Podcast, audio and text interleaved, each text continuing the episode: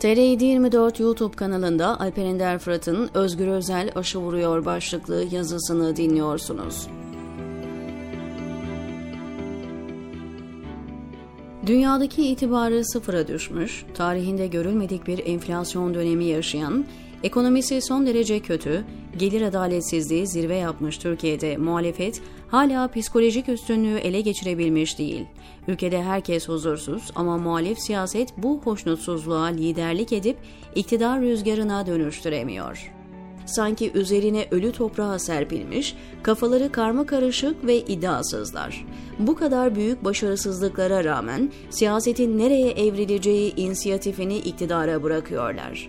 Bir ara gündemi belirleme iradesini ele geçiren muhalefetin soluğu çabuk kesildi. Kısa süre sonra bunu tekrar Recep Tayyip Erdoğan'a teslim etti.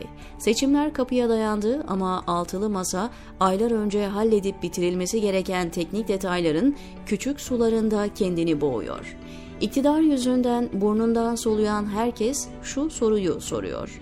Muhalefet iktidar olmayı gerçekten istiyor mu? Bir zamanlar küçük olaylar için bile rejim değişiyor diye hop oturup hop kalkanlar garip bir suskunluk, kabullenmişlik ve teslimiyet içinde. Recep Tayyip Erdoğan sistemi sıfırladık, başka bir rejim kurduk diyor. Herkes kendini ona göre ayarlıyor. Anayasaya göre aday olmasının mümkün olmadığı bir seçime üçüncü kere girmesine muhalefet itiraz etmeyi aklına bile getirmiyor. Yönetme sınırlarını anayasa değil Erdoğan'ın ağzından çıkan sözler belirliyor. Muhalefet o sınırlara itiraz etmeye cesaret dahi edemiyor. Tıpkı diploma meselesinde olduğu gibi üçüncü kere adaylık meselesinde de muhalefet AKP Genel Başkanı'nın oluşturduğu fiili durumu itirazsız kabul ediyor. Altılı Masa'nın Erdoğan'ın üçüncü kere adaylığını kabul etmeyeceklerini açıklaması da kamuoyu infialinden sonra oldu. O da kuru bir açıklama. Anayasayı bir kere daha çiğneme girişimine muhalif siyasetin verdiği en ağır tepki, altılı masanın bu açıklamasından başka bir şey değil. Muhalefet seçimi kazanmak için neredeyse kılını kıpırdatmıyorken Özgür Özel tartışmayı bambaşka bir noktaya çekti.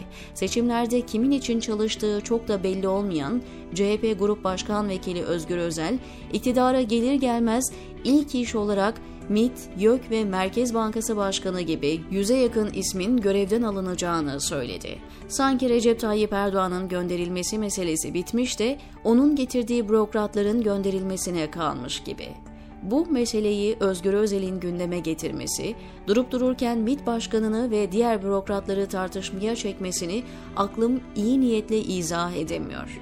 Bu açıklama MİT başkanına Recep iktidarı kaybeder ve hesap vermeye başlarsa sıra size gelir demekten başka bir şey değil.